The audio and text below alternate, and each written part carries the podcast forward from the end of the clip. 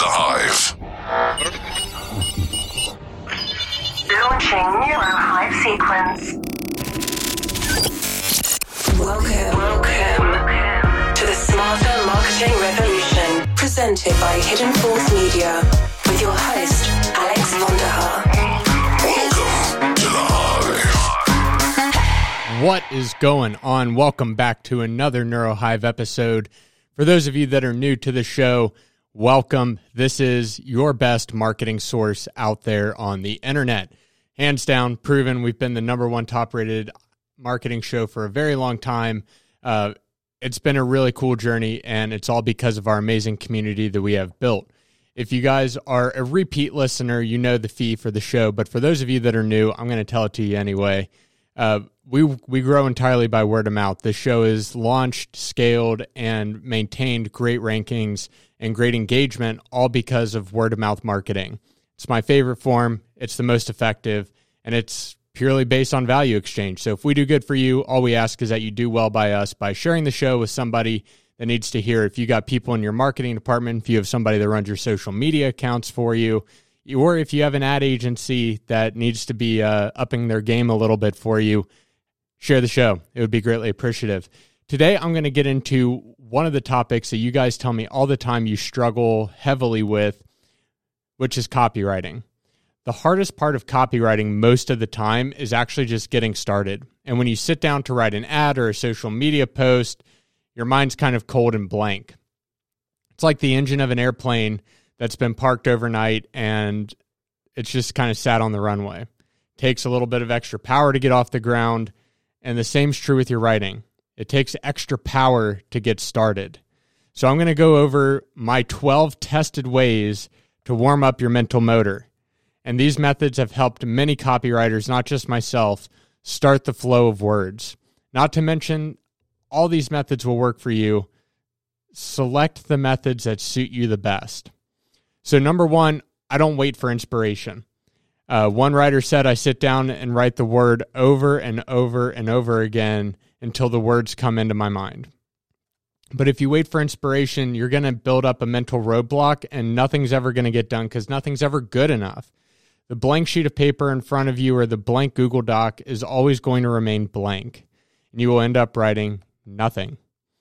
My second tip is I start with something easy uh, specifically for like the Neuro Insiders. And if you guys aren't subscribed to the Neuro Insider, quick plug, it's $27 a month and it's the best marketing newsletter that you'll ever get. It's hand mailed to you.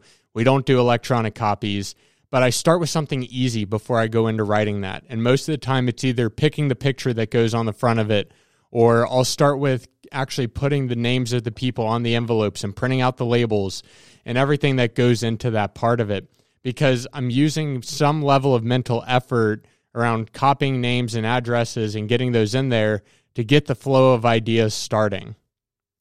My third tip is I write as if I'm talking to somebody, and it's usually a younger version of me or me from a few years ago. Uh, many copywriters have had the experience of being able to talk about a product, but unable at times to put anything on paper. And the OG, David Ogilvy, said, in writing an ad for an automobile, I imagine that I'm sitting beside a woman companion at a dinner party. I simply write down what I would say about the car to my companion. What a beautiful way of putting it. My fourth tip is I write letters to friends, and I write my copy as if I was writing to one person, someone that I know and like. And forget the millions of readers or the viewers. Uh, the thought of the vast audience will kind of hinder your writing style. Remember that only one person at a time will read your copy. So write to that one individual. Step number five that I do, or tip number five, I forget the do's and the don'ts. For the time being, the technical specs of the product or anything around that, I forget the legal restraints. I forget everything. And if you just write with a string of do's and don'ts in mind, you'll write really cold copy. And cold copy can never be warmed up Write Hot copy. It can be toned down later, but it will still remain warm. My sixth tool that I use is I actually describe the product. And an easy way to start to describe the product is that if it is a small item, a packaged product, or a mechanical gadget or a widget, put it on your desk and make a list of all the qualities of it size, shape, feel, color, touch, smell, all the sensations around it. And pick a keyword that fits those items. Step number seven, or point number seven for you, is I make a list of all the benefits. So write down a list of benefits that this product or service will actually give to the customer. Include the positives and the negatives. The positives are the advantages the customers will gain by using the product, and the negative are the disadvantages the customers will suffer if they fail to engage or buy the product. Point number eight write what interests you most. So begin by writing about the particular feature of the product that you're most excited about and super jazzed for. That way, you will write with the enthusiasm and the warmth and the energy that comes across through copy. I found from my own experiences with this that I lose about 25% of my energy when I'm writing through something versus when I'm experiencing it. And the same's going to be for you. And it's true for every copywriter. The most amount of energy that we can put into it, copy only picks up about 25 or about 75%, leaving a lot on the table still. Point number nine for you is to get inspiration from other things, other people, other ads.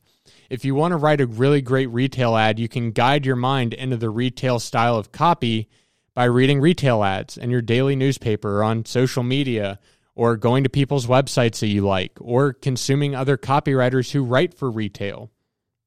The same approach can be applied to corporate, institutional, packaged product ads.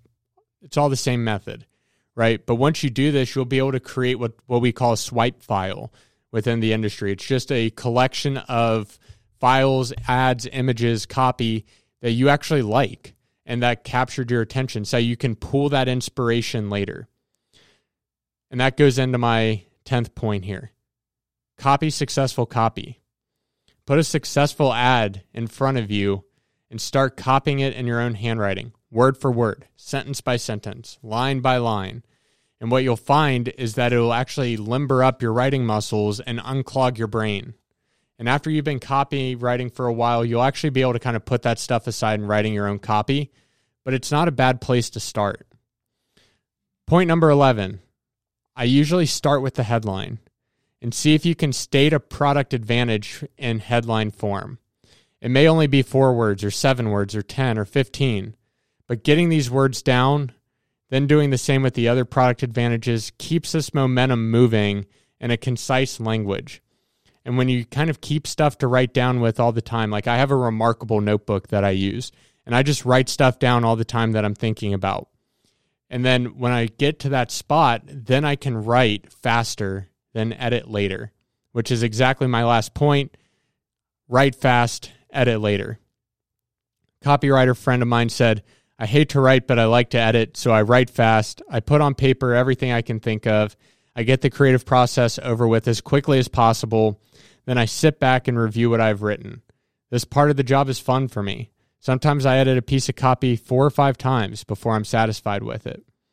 Now, as I mentioned above, not all of these methods will work for you. Choose which methods work best for you so you can keep going. Because the act of keeping going is going to way outweigh anything else that you have going on.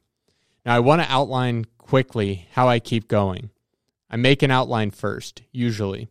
Then I choose the writing tools that are going to work best for me. Some people like pen and paper, other people like remarkable notebooks or iPads.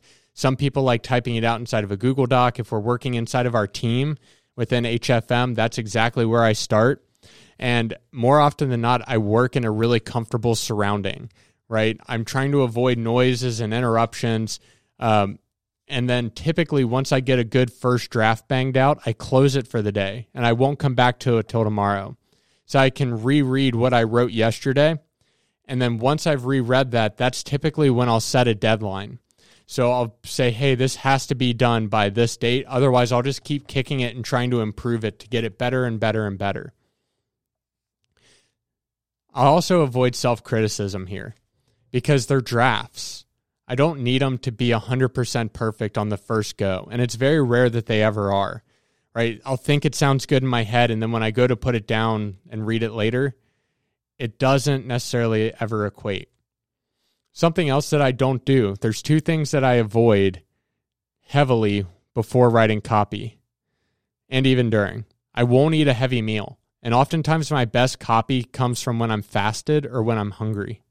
And I also won't drink liquor when I'm writing because while two martinis sound great or two bourbons sound great, the writing the next day is usually terrible when you go to reread it. Guys, those are all my main tips for you on this. I will be coming out with another episode of 10 ways to improve your copy in the next few weeks. So stick around.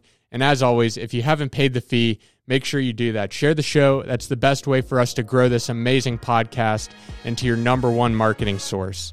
And as always, go make somebody smile today because it's amazing what type of impact it can have on their life. Peace.